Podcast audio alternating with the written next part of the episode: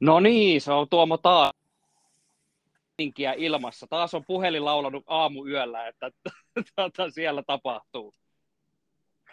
Kyllä, tai itse asiassa tämä oli sillä tavalla inhimillinen ainakin meille suomalaisille, että aamu kuudelta heräsin ja katoin kelloa ja jahas, 15 minuuttia sitten syytteitä nostettu. Et, mitä katsoin ensimmäisiä kommentteja Twitterissä, niin ainakin Fox Newsilla ankkuri Brett Bayer oli ihmetellyt silleen, että miksi nämä syytteet nostettiin keskellä yötä. Siellä syyttäjä Georgiassa Fanny Willis piti siis tiedotustilaisuutta näistä Trumpia vastaan nostusta rikossyytteistä ja keskellä yötä sitten amerikkalaiset ovat katsoneet tätä ja ainakin ne, jotka ovat olleet hereillä ja miettineet, että hohoja, nyt mennään taas. Tämä on vissiin joku tämmöinen äh, viestintäkulttuurillinen ero. Meillä Suomessahan tavataan sanoa, että jos haluaa haudata jotain tai tehdä jotenkin hämmentävästi, niin laittaa perjantaina kello 16, mutta näköjään sitä voi harrastaa myös ihan vaan tälleen maanantai-yönä keskiyön aikaa ja laittaa tämmöisiä syytteitä julki. Tämä aamu äh, Suomen aikaa siis oli äh, hetki, jolloin entinen presidentti Donald Trump saattaa ajatella, että Fultonin piirikunnan syyttäjä Fanny Willis ei ehkä olekaan aivan niin funny, Hehe, kiitos ja anteeksi. Eli sieltä läväytettiin nyt niitä äh, syytteitä, mistä olemme jo aiemmissa jaksoissa puhuneet, että nämä on äh, tavallaan se semmoinen paha pommi Trumpille. Nämä on niin niitä tota, vakavia syytteitä, kun osavaltiotasolta lähdetään äh, näitä kirjelmöimään. Lähdetään tuomaan puimaan tätä nyt ihan perusteista, että mitä syytteitä Fultonin piirikunnan syyttäjä tosiaan sitten keskellä yötä kertoi nostavansa. Joo, tässä vyyhdissä nostettiin reilu 40 syytettä kaikkiaan 19 syytettyä vastaan. Eli tässä on 18 muuta henkilöä plus Donald Trump. Trump itse sai 13 syytettä ja ensi alkuun tuntuu, että tämä on aika laaja kokonaisuus. Eli aamullakin kun viestiteltiin, niin mä taisin laittaa sulle ja Ilmarille meidän yhteiseen ryhmächattiin, että miten suomettaa sitten racketeering niin kuin rikosnimikkeenä, koska tämä on vähän tämmöistä niin kuin järjestäytyneen rikollisuuden vastasta tämmöinen hyvin laaja kohta, että nähdään, että siellä tehdään jotain selkeitä rikoksia, vähän niin kuin, oliko nyt Al Caponen tapauksessa, jossa niin kuin katsottiin, että tuo jätkä tekee selkeästi jotain rikollista, mistä me voitaisiin saada se kiinni, niin sitten on tämmöisiä, niin kuin, niitä kutsutaan Yhdysvallassa RICO-laeiksi, joita on, joita on sitten säädetty, että tätä järjestäytyneen rikollisuuden niin mafiaporukkaa saataisiin edes jostain kiinni. Niin tämä on sillä tavalla vähän niin kuin muotoiltu, että et, et siellä on tehty ihan sikana kaikkea, niitä taisi olla jotain 160 erilaista ö, rikollista tekoa, jota tässä kuvaillaan ja 40 syytekohtaa ja, ja 19 syytettyä, että niin kuin, tämä on tavallaan täysin päinvastainen kuin mistä me puhuttiin silloin edellisessä jaksossa siitä Jack Smithin syytteestä.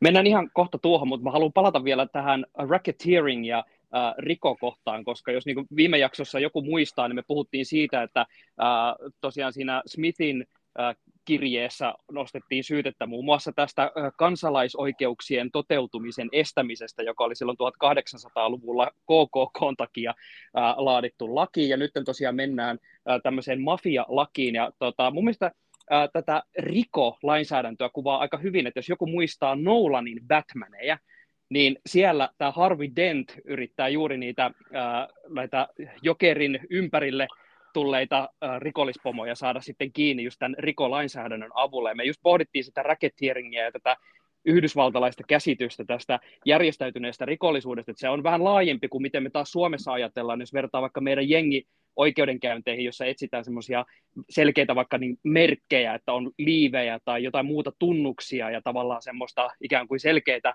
yhdessä Excelöintiä, jossa tehdään kaikkea rikoksia, mutta tavallaan Yhdysvalloissa äh, tavallaan tuokin menee sen rikon alle, mutta se, laajem, se käsittää myös laajemmin just tällaista, että kun vähintään joku, paljonhan se nyt on, joku kolme tai viisi, tämäkin riippuu, että onko liittovaltiotason vai osavaltiotason rikolainsäädäntöä.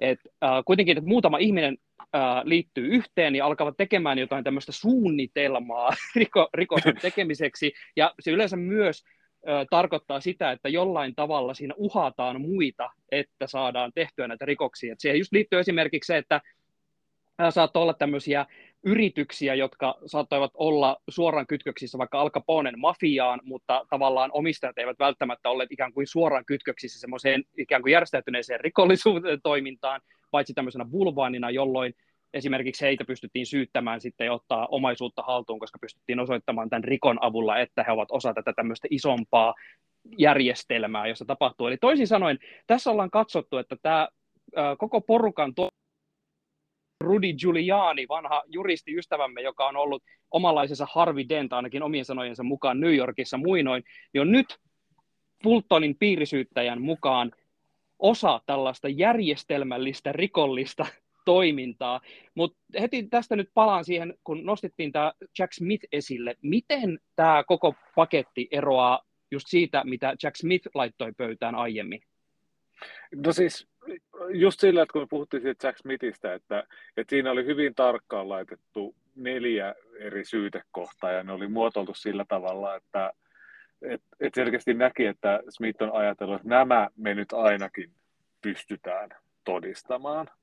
Niin tässä äh, Fanny Willisin nostamassa syytekokonaisuudessa, jotka ainakin Trumpia koskee, niin Tämä on hyvin epämääräinen. Mä kirjoitin tästä just itse asiassa kauppalehteen analyysiä ja mietin, että mitä mä nämä syytekohdat suomentaisin. Että tässä Washington Postilla lukee, että sisältää muun muassa sen, että on rikottu just tätä racketeering actia, eli tätä järjestäytyneen rikollisuuteen liittyvää liittyvää äh, lakia. Ja sitten on yritetty saada viranhaltijoita rikkomaan virkavalaansa. Sitten on yritetty esiintyä jonain viranhaltijana sillä tavalla jotenkin laittomasti. Ja sitten on tämmöinen salaliittoilu juoniteltu sitä, että olisi tehty väärennöksiä ja lähetetty vääriä dokumentteja tuonne Georgiaan. Eli jotenkin niin kuin hyvin, hyvin epämääräinen kokonaisuus tämmöisellä syytekohtatasolla. Mutta se tulee paljon ymmärrettävämmäksi, kun lukee sitten sitä, että mitä kaikkea Donald Trump on tehnyt tai muistelee esimerkiksi sitä kuuluisaa puhelua Brad Raffenspergerille. Ja just tässä pari päivää sitten CNNltä tuli juttu tämmöistä salaisesta muistiosta, jos, joka oli laadittu ja Trumpin valkossa talossa, jossa mietittiin sitä, että miten saataisiin Georgiassa näitä vaali, vaalijärjestelmiin päästäisiin käsiksi. Ja niin kuin tämmöinen hyvin, hyvin hämärä vyyhki kaiken kaikkiaan. Et, ja tähän on pakko nostaa... ei ole tullut vielä niin kuin mitään irti sen konkreettisempaa. Joo, t- tähän on pakko nostaa, kun tuossa jo, äh, äh, oliko eilen vai tuossa viikonlopun aikana alkoi tulla jo näitä ensimmäisiä uutisia siitä, että ää, nämä Georgian syytteet ovat vähitellen tulossa, ja ää, olisikohan ollut CNN skuuppi siitä, että siellä on saatu haltuun ää, niin kuin puheluita, tekstiviestejä, niin kuin viestintää siitä, ää, johon myös tämä Rudy Giuliani nyt liittyy vahvasti jo sitä, että yritetään murtaa se ää, näiden äänestysjärjestelmien pääsy. Yritetään päästä käsiksi just niihin ääniin, mistä nostettiin se hirveä halo, että joku on peukaloinut niitä, ja sitten siellä oltiin itse suunniteltu, että jollain mahdollisesti painostamisella ja tämmöisillä valheellisilla dokumenteilla, jolla ikään kuin oltaisiin mukaan saatu oikeudet mennä räpläämään niitä Dominionin laitteita, yritettiin päästä käsiksi sinne ja katsomaan ja säätämään itse haluamallaan. Tämä todennäköisesti tulee just kehittymään vähän saman tapaa kuin Jack Smithin tapauksessa, että Uh, nyt kun olemme saaneet nämä syytteet julki, niin sieltä nyt ruvetaan penkomaan, että mitä kaikkia todistusaineista mahdollisesti on haalittu ja muuta. Onko meillä mitään hajua siitä, että millä tavalla tää, tästä lähtee etenemään tämä käsittely? Uh, vielä yhden yksityiskohdan nostaisin esiin tuosta viikonlopun aikana tulleista jutuista.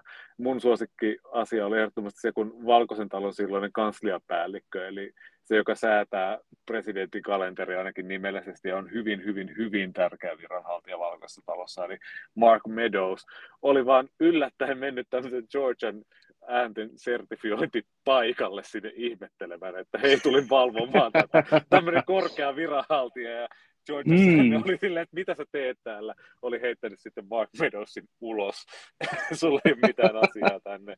Uh, mutta kun kysyt tästä, että mitä, mitä nyt sitten seuraavaksi tapahtuu, uh, niin Donald Trumpilla ja näillä muilla syytetyillä on elokuun 25. päivään asti, eli 10 päivää aikaa mennä tuonne Georgian sinne paikalliselle oikeustalolle ja sitten kuulemaan siellä syytteet vastaan. Ja siellä on heti laitettu järeät turvatoimet pystyyn, että, että ei synny mitään tämmöisiä väkivaltatilanteita tai muita tässä, kun tilanne selkeästi herkkä on. Mä luulen, että Trump ottaa käyttöön sen vanhan kunnon viivytystaktiikan. Eli kun se on 12 iltapäivällä, on silloin 25. elokuuta, niin Trump varmaan menee sinne silleen 11.55 sen koko porukan kanssa sinne, että siinä kestää mahdollisimman kauan aikaa. Hän yrittää varmaan siirtää tämän liittovaltion tuomioistuimeen tämän koko homman, yrittää varmaan vaihtaa tuomaria, yrittää tehdä sitä, yrittää tehdä tätä, että tämä olisi mahdollisimman, mahdollisimman pitkään. Mutta niin kuin on aiemmin puhuttu, niin tässä keississä Trump ei pääse pakoon sitä, vaikka hän tulisi valituksi valkoiseen taloon. Et presidentti pystyy armahtamaan itsensä liittovaltion syytteistä, eli niistä Jack Smithin syytteistä, mutta tässä, tässä, tässä hän ei niin kuin vaan pääse kerta kaikkiaan pakenemaan, koska liittovaltiolla ei ole oikeutta ää, puuttua osavaltioiden rikosasioihin. Ja juuri siksi tämä ää, jää oikein silleen cliffhangeriin, ja jäädään äh, seuraamaan tätä tilanteen kehitystä, mutta ehkä tämä Hätäpodi-jakso on hyvä ottaa sillä tavalla, että me voidaan käsitellä näissä meidän varsinaisissa jaksoissa jotain muutakin kuin näitä Trumpin syytteitä, niin äh, tehdään niin, että äh, jätetään, me jäädään seuraamaan tätä tilanteen kehittymistä ja päivitetään niitä sitten sitä mukaan, kun äh, tämä äh, Fanny Willisin äh, oikea nostama keissi lähtee etenemään sillä välin jotain aivan muita asioita, että ehditään niitäkin käsitellä varsinaisissa jaksoissa. Kyllä, ja seuraava jakso meillä taitaa olla jo Savi lukittuna, että tulee sitten ensi viikon torstain jälkeen, kun ehkä on pidetty jonkinlainen republikaanien esivaali väittely. Musta on uskomatonta, että siihen on enää yli viikko ja me ei tiedetä vieläkään esim. että kuka siihen osallistuu. Katsotaan, eeppistä, saammeko kuulla Donald Trumpilta jotain siihen liittyen, koska taitaa olla niin, että tällä hetkellä viestintä taitaa liittyä aika pitkälti enemmän kaikkien näiden syytteiden säätämiseen, niin ehkä siellä jossain kohtaa lip, lipsahtaa myös tieto, että aikooko hän tehdä jotain päätöksiä sen vaaliväittelyn suhteen. Mutta tätä on siis luvassa tarkemmin ensi viikolla. Nyt vaalirankkurit sanoo moi moi!